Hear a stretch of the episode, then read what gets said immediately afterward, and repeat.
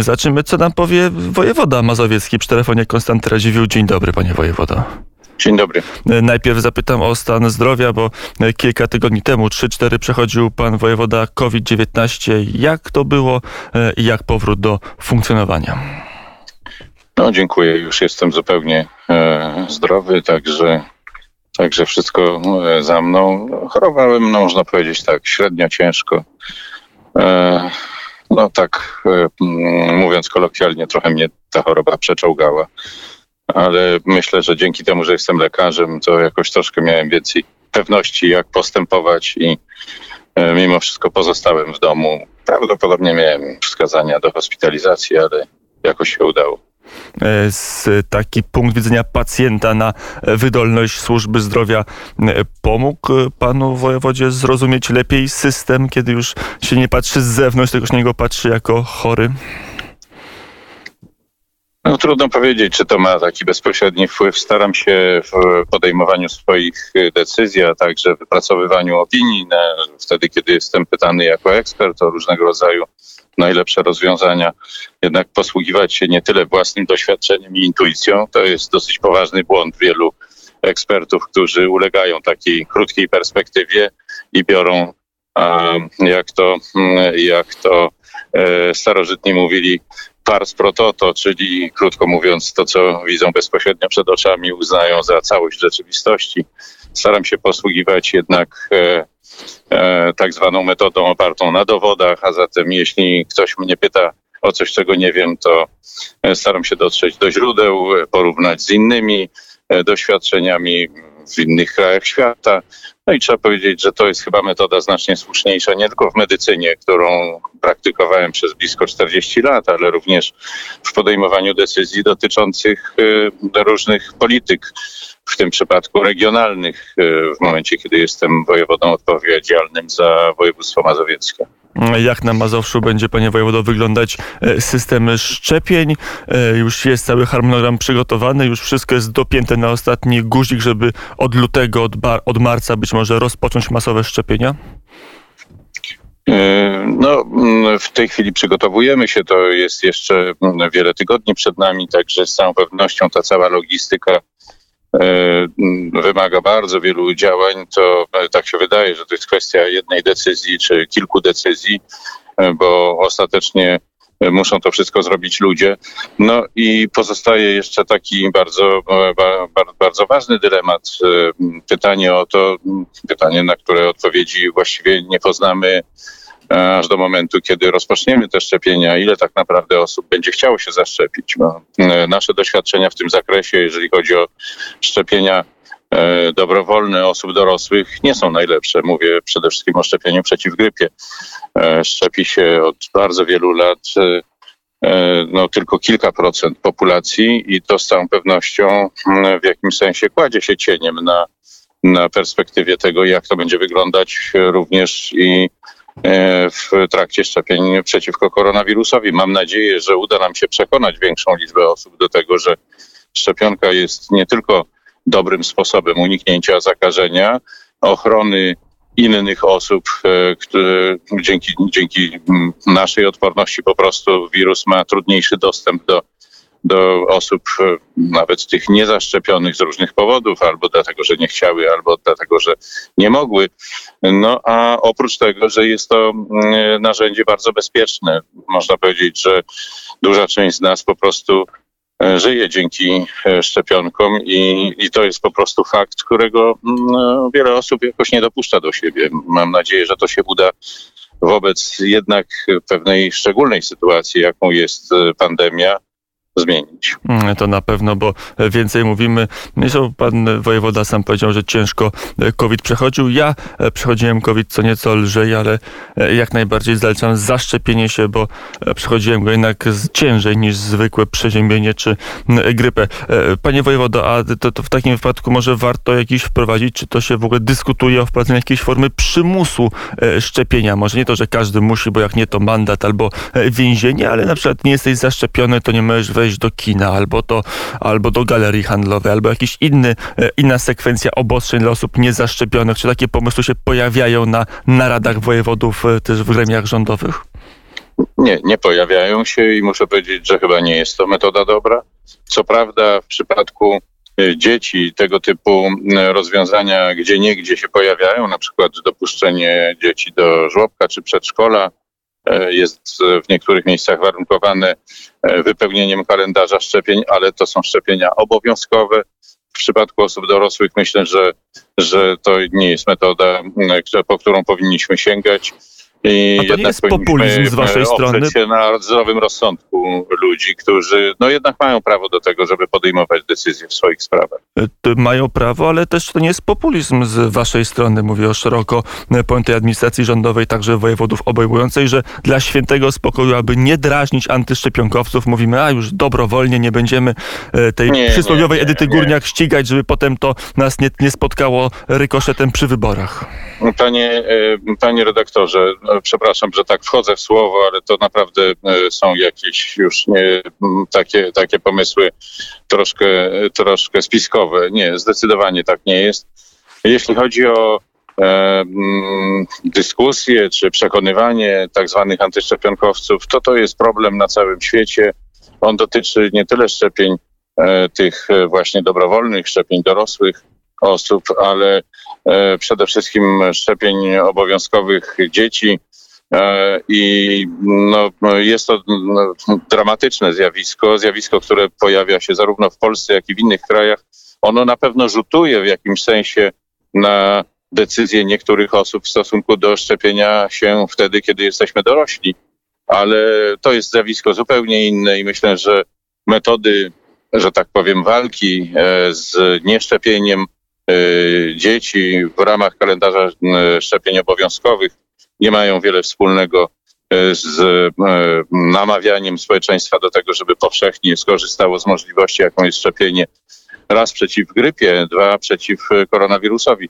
Ale wracając jeszcze do tej szczepionki przeciw grypie, to po tej e, wielkiej awanturze z jakoby niedostępnością szczepień przeciwko grypie, moja intuicja podpowiada mi zresztą to, co jest potwierdzeniem słów, które mówiłem wtedy, kiedy dyskutowało się o tym, że jakoby jest tych szczepionek w Polsce za mało, że zupełnie tak nie jest.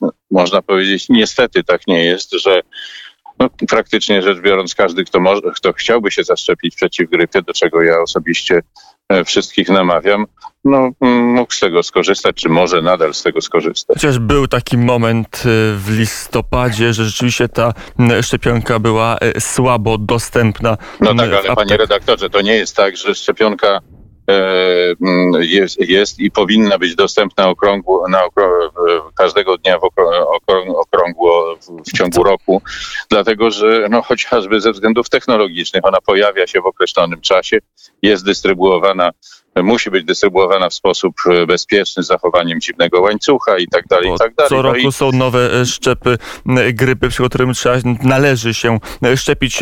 Panie wojewodo, bo jeszcze dwa tematy musimy, może czasem się kończy, a musimy powiedzieć, żeby, żeby skonkludować szczepienia. Czy już pan wojewoda wie, gdzie będą robione, czy to po prostu każdy POZ i każdy się zgłosi, czy już macie taką dla obywatela wypracowaną ścieżkę, co my mamy robić, aby się zaszczepić? Jeszcze tej ścieżki nie publikujemy nie, nie, nie komunikujemy ludziom, ona będzie bardzo prosta, bo minister zdrowia już zapowiedział, że do szczepienia, znaczy do, e, no, e, jako szczepioncy, jako zespoły szczepionkowe będą mogli się zgłosić wszyscy, którzy spełniają e, określone kryteria. Są przepisy, które mówią, kto może szczepić, w jakich warunkach i z całą pewnością Dentyści również będą szczepić?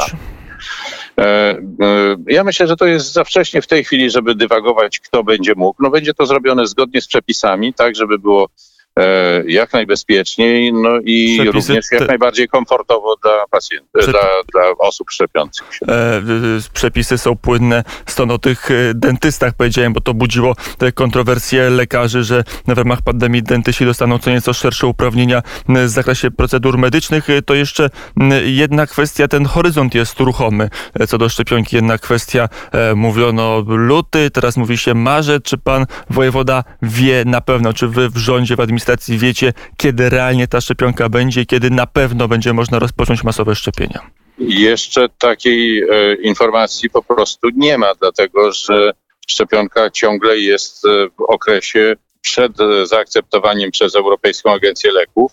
No i dopiero wtedy można mówić o tym, że jest ona w pełni dopuszczona do e, użytku takiego publicznego. Także e, te terminy są z całą pewnością wszystkie instytucje zaangażowane starają się skracać, ale to nie jest tak, że szczepionka leży na sklepach, e, na półkach w sklepie i można ją już w tej chwili wziąć i i korzystać z niej. To musi być naprawdę zrobione zgodnie z tymi procedurami, które zapewniają skuteczność i bezpieczeństwo tego, co będziemy robić. To zresztą mówiliśmy o tym, że e, czekamy między innymi przede wszystkim na e, decyzję Europejskiej Agencji Leków, żeby tą szczepionkę dopuścić do obrotu, a Wielka Brytania, że jest poza Unią Europejską, to już może szczepić, ale to nie jest, to jest proszę mnie nie zrozumieć, że zachęcam do e, gwałtownego i natychmiastowego polexitu, czy w ogóle do polexitu jakiegokolwiek. To jeszcze, panie wojewodo, ostatni temat, szpital na Narodowym. Wiele osób zarzuca rzuca dość drogi, budowany szybko i w zasadzie e, wybudowaliśmy bardzo drogie, a mało luksusowe izolatorium. E, dlaczego chorzy, którzy, są, którzy cierpią na COVID, nie trafiają tylko tam, a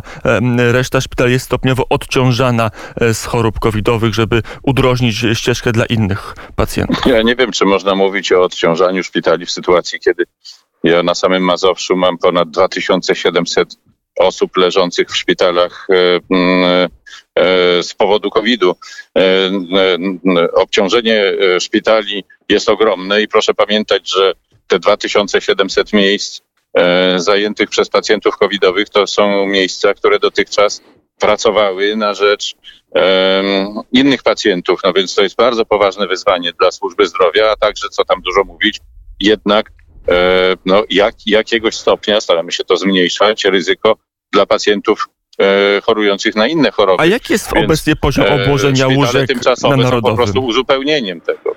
Panie e, wojewodo, ile mam... O ile, o ile pamiętam, to, to wczoraj leżało e, na, w tym szpitalu około 60 osób, dwie czy trzy na stanowiskach respiratorowych, także w ogóle mowy nie ma o tym, żeby nazywać ten, tę placówkę izolatorium. To są ludzie ciężko chorzy, wszyscy korzystają z tlenoterapii. 60 e... pacjentów na ile łóżek? Już 300, 600, bo miało być docelowo e, około 1000 łóżek. Panie To nie wygląda potencjał... na masowe obłożenie. Nie, nie, ale no, to możemy się tylko cieszyć z tego, że nie wszystkie miejsca są zajęte. Natomiast e, e docelowe można powiedzieć, potencjał tego miejsca to jest bodajże 1200 łóżek, ale oczywiście tylu łóżek myśmy nie uruchomili.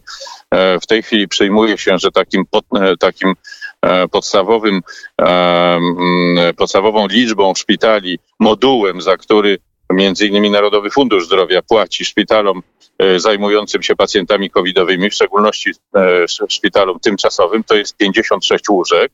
I e, można powiedzieć, że w taki sposób również działa szpital E, szpital na, narodowy. Ale to jest znaczy, rozsądne. Na, stadionie narodowym. Tam jest, powiedzmy, może nie ma tych, tego tysiąca jeszcze, ale tam jest pewnie obecnie z pół tysiąca łóżek, zajętych jest 60. Dlaczego pacjenci... Nie, nie. Miejsc, miejsc udostępnionych w tej chwili jest e, bodajże 280 czy 280 kilka. I to, to są miejsca, które można 20%. powiedzieć... E, no i co, i to pana martwi? Bo mnie raczej cieszy. Nie martwi mnie, ale martwi mnie sytuacja w szpitalach, gdzie są kolejki, gdzie podjeżdżają karetki, e, stoi kolejka. E, dlaczego te karetki z chorymi na COVID nie mogą od razu Panie... na narodowy, a w szpitalach leczyć się osoby onkologiczne czy kardiologiczne? Nie, nie, nie. Panie redaktorze, to nie są tego typu dylematy. Z całą pewnością upraszcza pan ba bardzo sposób widzenia tego. po pierwsze, jeżeli w tej chwili zdarzają się E, oczekiwania karetek przed szpitalami to właściwie tylko z powodu pewnych wydłużonych procedur przyjmowania pacjentów zakażonych. Po prostu po każdym takim pacjencie trzeba dokonać e, dezynfekcji pomieszczeń, e, izba przyjęć czy SOR jest na chwilę wyłączona i to jest zupełnie normalne, że przyjmowanie takich pacjentów odbywa się wolniej i w związku z tym trzeba poczekać. Już zupełnie mamy za sobą te e, bardzo długie okresy oczekiwania, które były związane z, po pierwsze z falą, a po drugie z tym, że trzeba było przystosować ten system do zwiększającej się liczby pacjentów.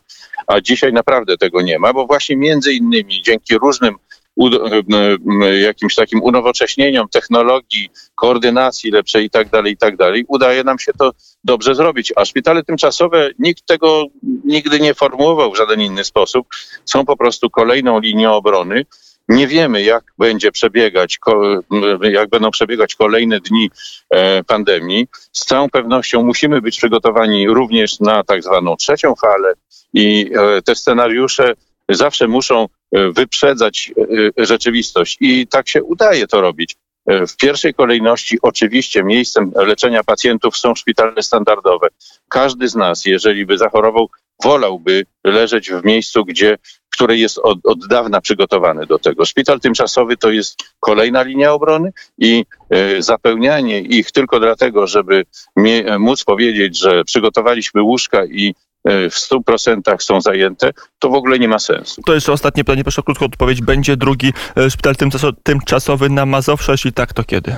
Na Mazowszu e, w tej chwili przygotowujemy aż osiem takich szpitali w różnych miejscach, od e, Płocka e, poprzez Warszawę aż do Radomia. E, To są szpitale różnej wielkości. Niektóre z nich powstają, można powiedzieć, pod klucz, ale nie będą otwierane. To jest właśnie e, po prostu rozsądne przygotowywanie się na możliwe różne scenariusze, których po prostu nie mogąc przewidzieć do końca przyszłości, nie znamy. E, Powiedział Konstanty Radziwiłł, wojewoda mazowiecki. Panie wojewodo, bardzo serdecznie dziękuję za rozmowę. Dziękuję bardzo. A nam na zegarach zrobiła się 7.35. Trochęśmy się z panem wojewodą zagadali, ale, no ale, ale spokojnie opanujemy sytuację, także opanujemy sytuację muzycznie, bo teraz na antenę Radia Wnet zagości zespół DAP.